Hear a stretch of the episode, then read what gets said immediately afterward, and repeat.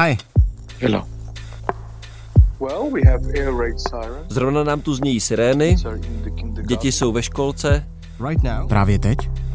Ano, právě teď. A přemýšlím, že pokud to bude takhle pokračovat dál, tak je půjdu vyzvednout a přivedu je domů. Ale děje se to tu velmi často, skoro každý den. Is it the first today? The first... A to je dnes poprvé? Yeah, it's the first one. Ano, ano, dnes poprvé, ale děje se to skoro každý den. And do they have a like a bunker or something? Mají ve školce nějaký úkryt?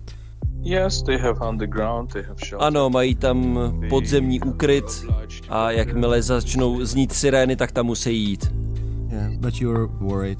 No ale bojíte se, takže možná budeme bezpečnější je přivést domů.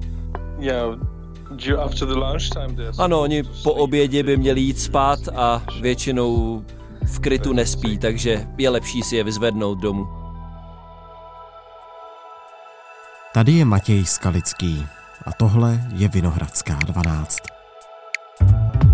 Ruský prezident Vladimir Putin před pátečním výročím invaze z rozpoutání války na Ukrajině opět obvinil Západ. Начало специальной военной операции велись переговоры Киева с Западом о поставках на Украину и систем ПВО. Prezident Joe Biden oznámil další balík sankcí vůči Rusku. against elites and companies that are trying to evade sanctions and backfill Russia's war machine. a oznámil nový balík vojenské pomoci, a to za 500 milionů dolarů. Jaké je to žít rok ve válce? Ostatně přijel se na to podívat i americký prezident. O symbolech, o naštvání, o smíchu strachu i o ukrajinské odvaze si povídám s filozofem Volodymyrem Jermolenkem, speciálním hostem Vinohradské 12.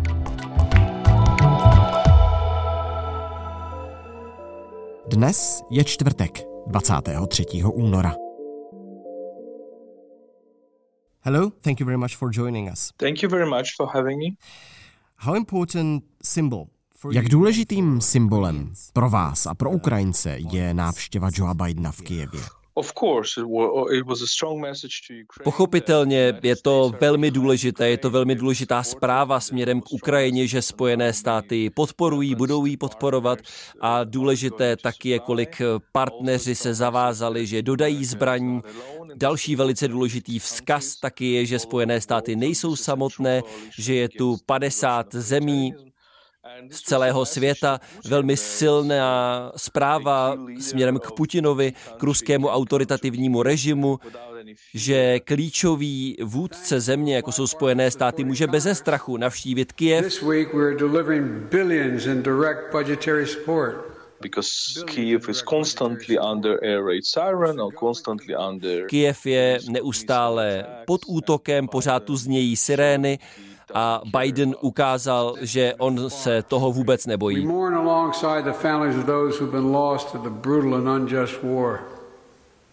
We know that there'll be very difficult days and weeks and years ahead.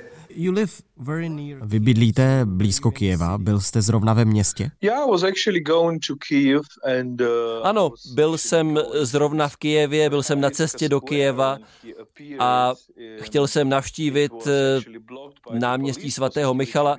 To náměstí bylo zablokované z bezpečnostních důvodů a proto jsem pochopil, že se něco děje.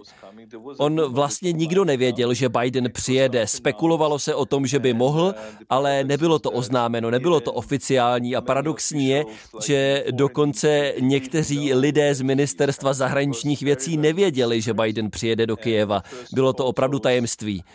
A první fotografie, které jsme získali, první zprávy o tom, že Biden skutečně je v Kijevě, byly z mobilních telefonů lidí, kteří ho prostě na vlastní oči viděli. A posílali je z toho náměstí. so it was uh, rather interesting. Takže to bylo z tohoto ohledu i bezpečnostně velmi zajímavé. Jak tu Bidenovu návštěvu vnímají asi v Moskvě? Jaké přicházejí reakce?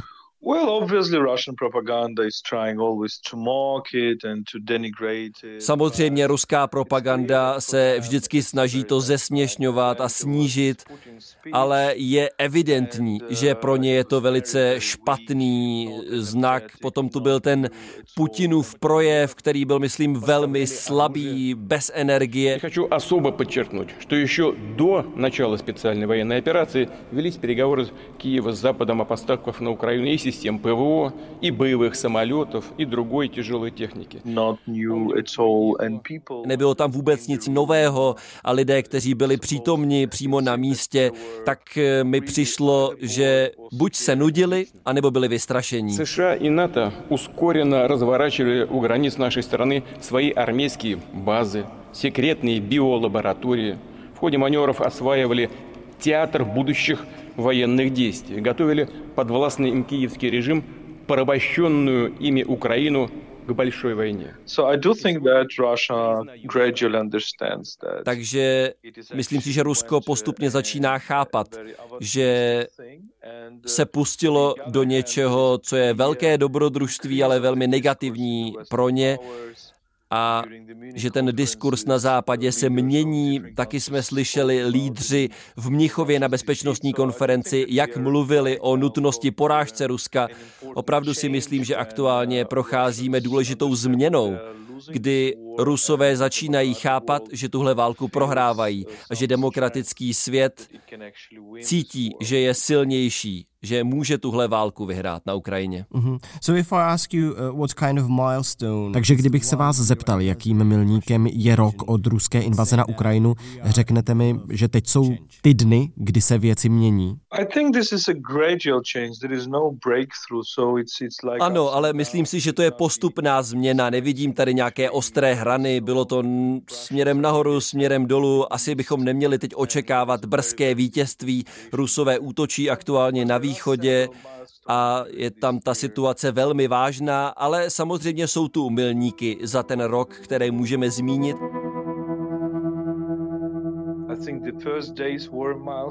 První dny války byly důležité, kdy se ukázalo, že Rusko nedokáže obsadit Kijev. Potom konec března byl také velkým milníkem, když Rusové pochopili, že je tu z jejich pohledu velké riziko obrovské porážky z okolí Kijeva a stáhli se. Jejich vojáci prchli vlastně směrem domů. No a potom jsme tu měli další milníky v Charkovské oblasti, kde dokázali Ukrajinci osvobodit tisíce čtverečních kilometrů.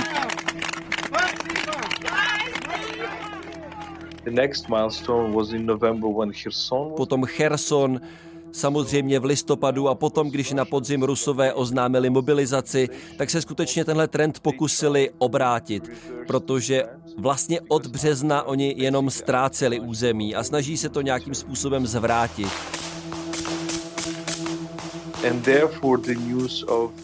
A proto ty zprávy o tom, že západní svět bude dodávat nové zbraně, je velice důležitý pro Ukrajinu. A z ruského pohledu velmi špatná zpráva.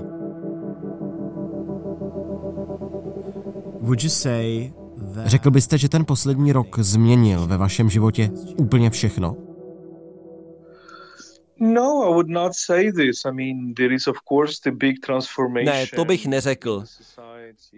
Samozřejmě, že došlo k obrovské transformaci ve společnosti, ale my jsme na to svým způsobem zvyklí už od Euromajdanu, od války v roce 2014. Pro nás to není jeden rok války, je to nejméně devět let války, která teď je mnohem intenzivnější. Samozřejmě, že životy každého se změnily, ale zároveň se snažíme dělat věci, které jsme dělali i předtím, v době míru. Snažíme se vychovávat své děti, zamilováváme se, učíme na univerzitě, naše děti chodí do školek, do škol, samozřejmě ne bohužel v každém městě. Čím jste blíž linii, kde se bojuje, tak tím je to obtížnější zajistit eh, vzdělávání dětí, ale je strašně důležité uchovávat eh, prvky normálního života. Musíme mít samozřejmě armádu, musíme mít dobrovolníky, ale musíme mít i normální život. Mm-hmm. If we are speaking about the normal life or... Když říkáte normální život, tak na začátku jste se mi svěřil, že máte děti ve školce, že zase zní sirény. Pořád do té normality spadá, že se musíte bát. Of course, of course. Therefore, for example, we never try never go. Ano, samozřejmě. Proto například eh, s manželkou nikdy najednou nejedeme do Kijeva. Moje žena je teď v Kijevě, já zůstávám v Brovary právě kvůli té situaci, která může nastat. V některých situacích eh, jeden z nás by si děti měl vzít domů a mít je u sebe. A my žijeme v Brovary, což je město té příšerné havárie, při které spadl vrtulník. Bylo to velmi blízko od nás, několik set metrů od naší školky. Brovary na ушах, прилет, он школу расхерячили. So, of course we're living takže ano, samozřejmě, že žijeme v téhle situaci, kdy se může stát cokoliv. Ale když bychom naši situaci porovnali s jinými částmi Ukrajiny, Charkov, vesnice poblíž Charkova, Slaviansk, Kramatorsk, Cherson, tam samozřejmě ta situace v těchto městech je výrazně horší. Naše situace v porovnání s tím je mnohem klidnější.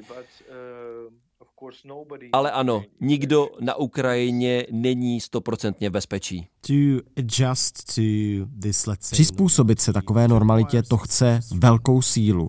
V týdeníku The Economist jsem četl slova poradce prezidenta Zelenského Michaila Podoljaka. Podle něj Rusové Ukrajinu nepochopili. Tak se ptám, nepochopili její sílu?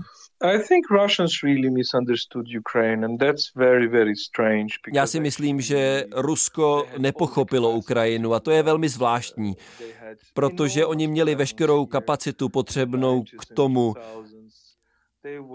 Oni tady v 90. a 0. letech byli obrovsky přítomní, oni ovlivňovali, kontrolovali informační prostor, televizní stanice, oni kontrolovali kulturu, masovou kulturu, politiku, ale tohle je asi ta jejich namyšlenost, to jejich obrovské imperialistické sebevědomí a arogance Ruska, které jen znamená, že oni zavřeli oči před tím, co je Ukrajina. Ukrajina je společnost vybudovaná ze spodu.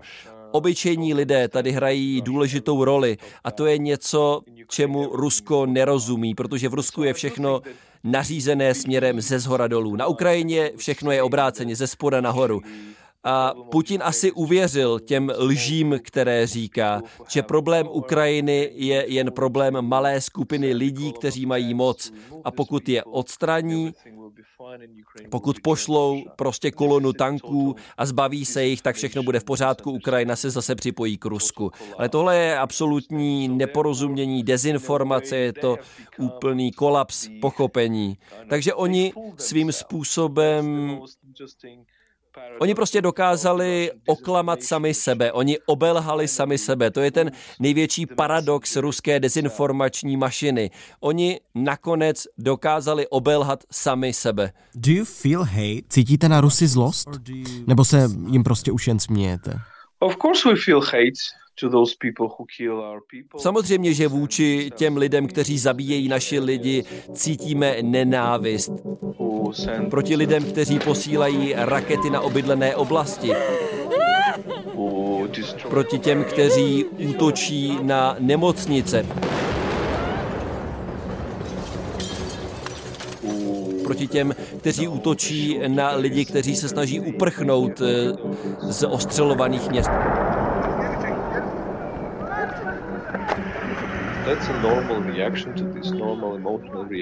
To je přirozená reakce, ale myslím si, že asi silnější pocit než nenávist je, že s nimi už nechceme mít nic společného. My chceme prostě jen žít svoje životy.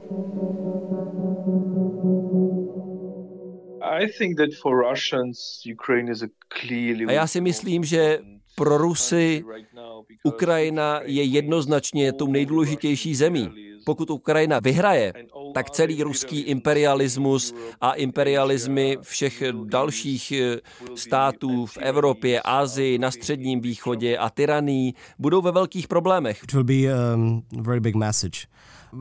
No byl by to určitě významný vzkaz, ale když jsem se ptal na ten hněv, na ten smích, oboje, to jsou přirozené reakce, takže dá se tomu všemu někdy smát.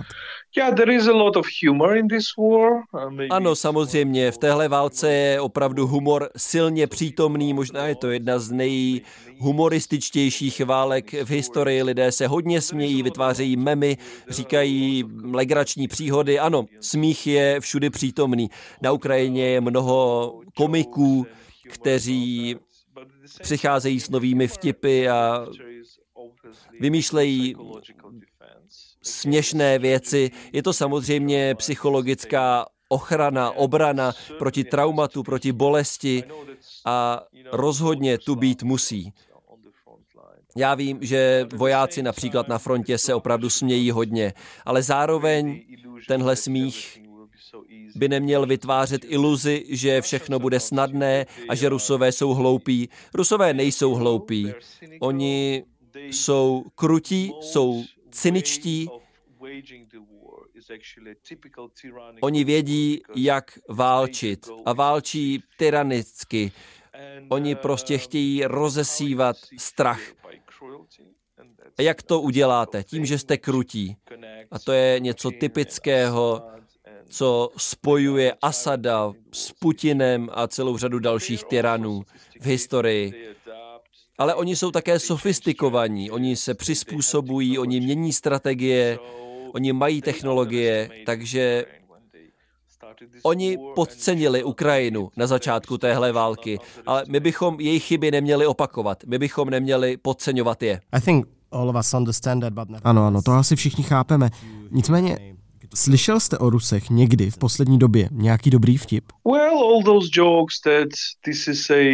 Samozřejmě všechny ty vtipy znáte je, že jsme aktuálně v třístém dnu třídenní války a všechny vtipy, které se týkají například toho, jak ruští vojáci vykrádali ukrajinské domy a odváželi si sebou ledničky a myčky, pračky a mývali a počítače a další věci.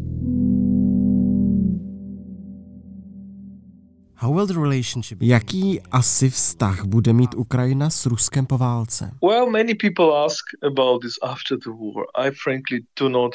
Mnoho lidí se ptá na tohle po válce. Já upřímně řečeno v tuhle chvíli nerozumím tomu, co to znamená. Válka pořád probíhá, Rusové udělají cokoliv, co bude v jejich silách, aby vyhráli.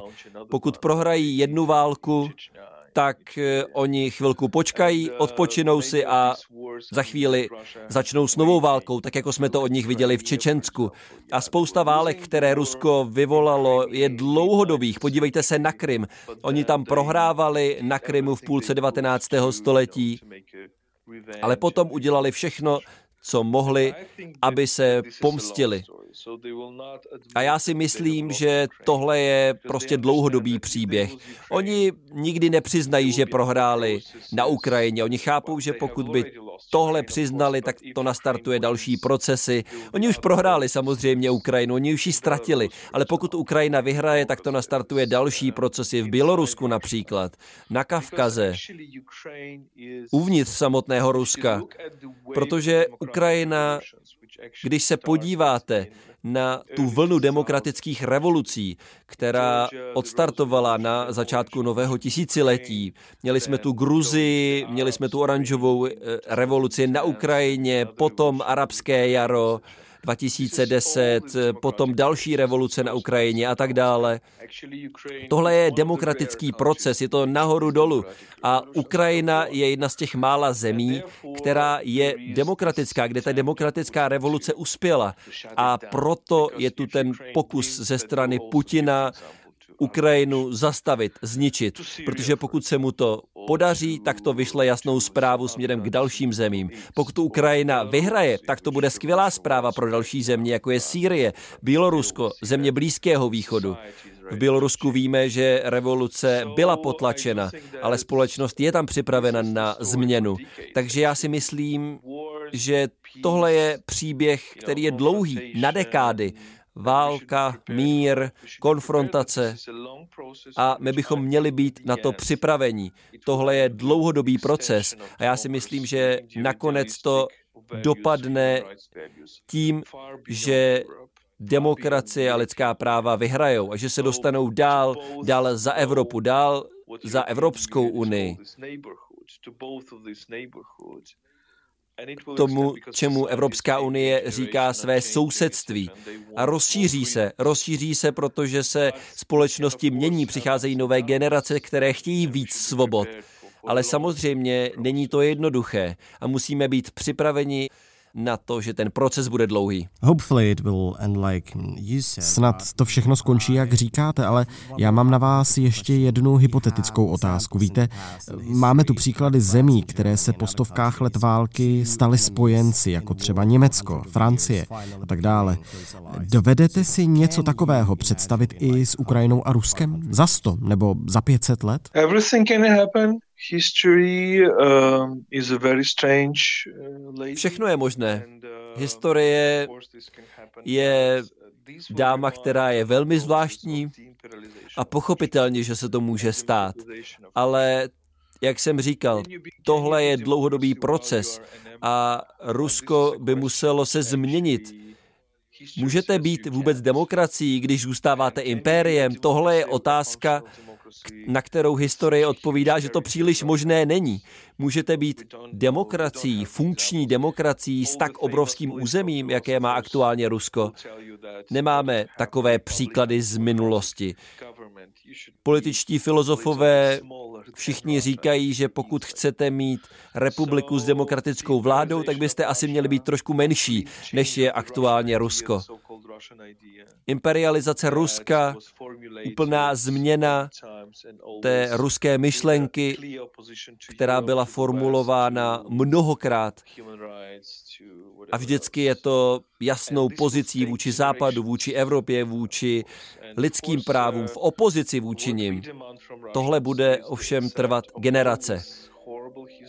A pochopitelně to, co my chceme od Rusů, je, aby přijali tuhle šílenou historii jejich impéria, aby přijali reparace, aby přijali kritické zhodnocení jejich minulosti, jejich historie. Zabere to ale hodně dlouho. Okay, Volodymyr. Thank you very much for the interview. Thank you very much for all your answers. And we wish you and all Ukrainians all the best. Thank you very much.